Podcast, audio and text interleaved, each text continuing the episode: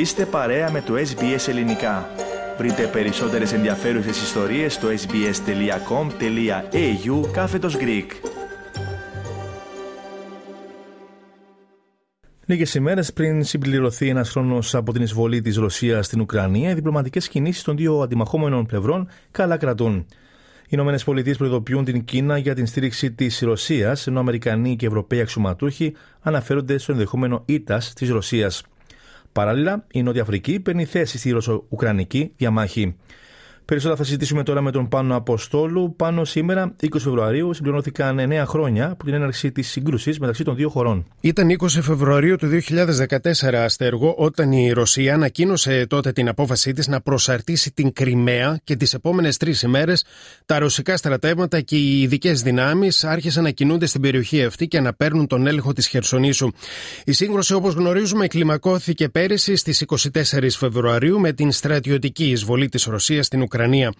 Η αντιπρόεδρος των Ηνωμένων Πολιτειών, Καμάλα Χάρη, μιλώντας στη διάσκεψη για την ασφάλεια στο Μόναχο χθες τα ξημερώματα, δική μας ώρα, επαναβεβαίωσε την ε, προσήλωση της χώρας της στην διατλαντική συνεργασία και στη συνέχιση της στήριξης της Ουκρανίας.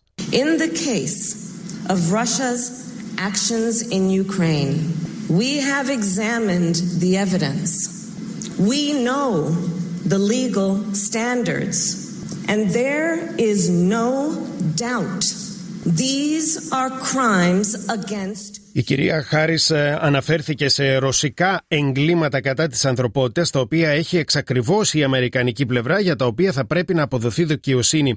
Η Κίνα εξετάζει το ενδεχόμενο να προμηθεύσει τη Ρωσία με όπλα και πυρομαχικά για τον πόλεμο στην Ουκρανία, δήλωσε ο Αμερικανός Υπουργός Εξωτερικών Άνθονι Μπλίνκεν, συγκεκριμένο ο επικεφαλής της Αμερικανικής Διπλωματίας, δήλωσε στο Αμερικανικό δίκτυο CBS ότι κινέζικες εταιρείες παρέχουν ήδη μη θανατηφόρα υποστήριξη στη Ρωσία με τις νέες πληροφορίες να δείχνουν ότι το Πεκίνο θα μπορούσε να παράσχει θανατηφόρα υποστήριξη.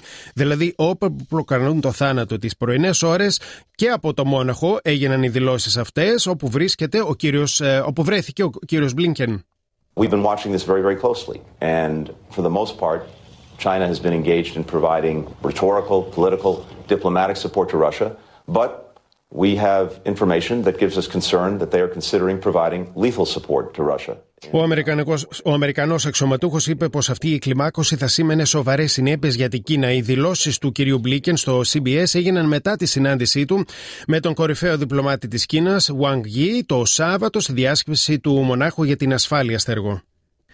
Πάνω πήραν τώρα για αντίδραση της Κίνας και ποια είναι η νέα εξέλιξη ό,τι έχει να κάνει με την εμπλοκή στην ρωσο-ουκρανική διένεξη της Νότιας Αφρικής.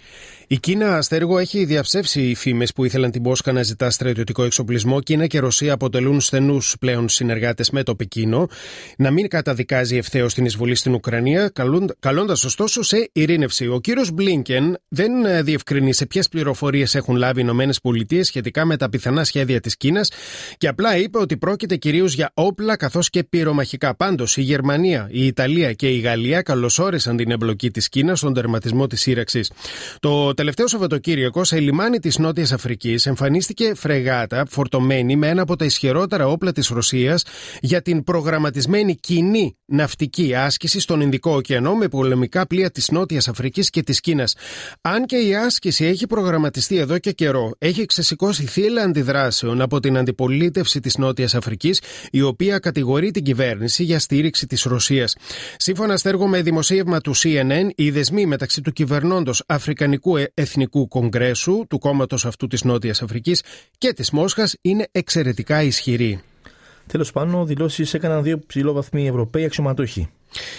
Ο ένας είναι ο πρόεδρος του Ευρωπαϊκού Συμβουλίου, ο Σαρλ Μισέλ, ο οποίος μίλησε στη βελγική εφημερίδα Le Soir. Επισημαίνει ότι μία ήττα για την Ουκρανία σημαίνει μία πιο εύθραστη Ευρώπη, έναν λιγότερο ασφαλή και λιγότερο σταθερό κόσμο. Αυτό που διακυβεύεται είναι το διεθνές δίκαιο. Τα σύνορα δεν μπορούν να αλλάξουν με τη βία, είπε ο Ευρωπαίος αξιωματούχος. Η άλλη σημαντική δήλωση είναι από τον Γάλλο πρόεδρο Μανουέλ Μακρόν, ο οποίος εξέφρασε την επιθυμία του να κερδίσει τον πόλεμο η Ουκρανία κατά τη διάρκεια συνέντευξης που παραχωρήθηκε αναχώρησε σε γαλλικά μέσα ενημέρωσης, τόνισε επιπλέον πως ο πλήρης αφανισμός της Ρωσίας δεν τον βρίσκει σύμφωνο. Ο Γάλλος πρόεδρος ξεκαθάρισε ότι προτιμά μία λύση μέσω διαπραγματεύσεων. Τέλος, στην αποστολή τεθωρακισμένων στην Ουκρανία εξήγηλε σε συνέντευξή του στην εφημερίδα Λεπεριζιέν ο Γάλλος Υπουργός Άμυνας Σεμπαστιάν Λεκορνού. Η αποστολή τους θα γίνει, όπως είπε, σε λίγες ημέρες, οπότε και θα συμπληρωθεί ένας χρόνος από την εισβολή της Ρωσίας στην Ουκρανία. Ο κύριος Λεκορνού δεν έδωσε πληροφορίες, περισσότερες πληροφορίες ως προς τον αριθμό των τεθωρακισμένων που θα σταλούν στην Ουκρανία, διότι, όπως είπε Στέργο, δεν θέλει με τον τρόπο αυτό να δώσει στρατηγική πληροφορία στη Ρωσία. Και τις πληροφορίες αυτές ολοκληρώνεται εδώ πάνω η επικαιρική σου αναφορά. Θέλετε να ακούσετε περισσότερες ιστορίες σαν και αυτήν; Ακούστε στο Apple Podcast, στο Google Podcast, στο Spotify ή οπουδήποτε ακούτε podcast.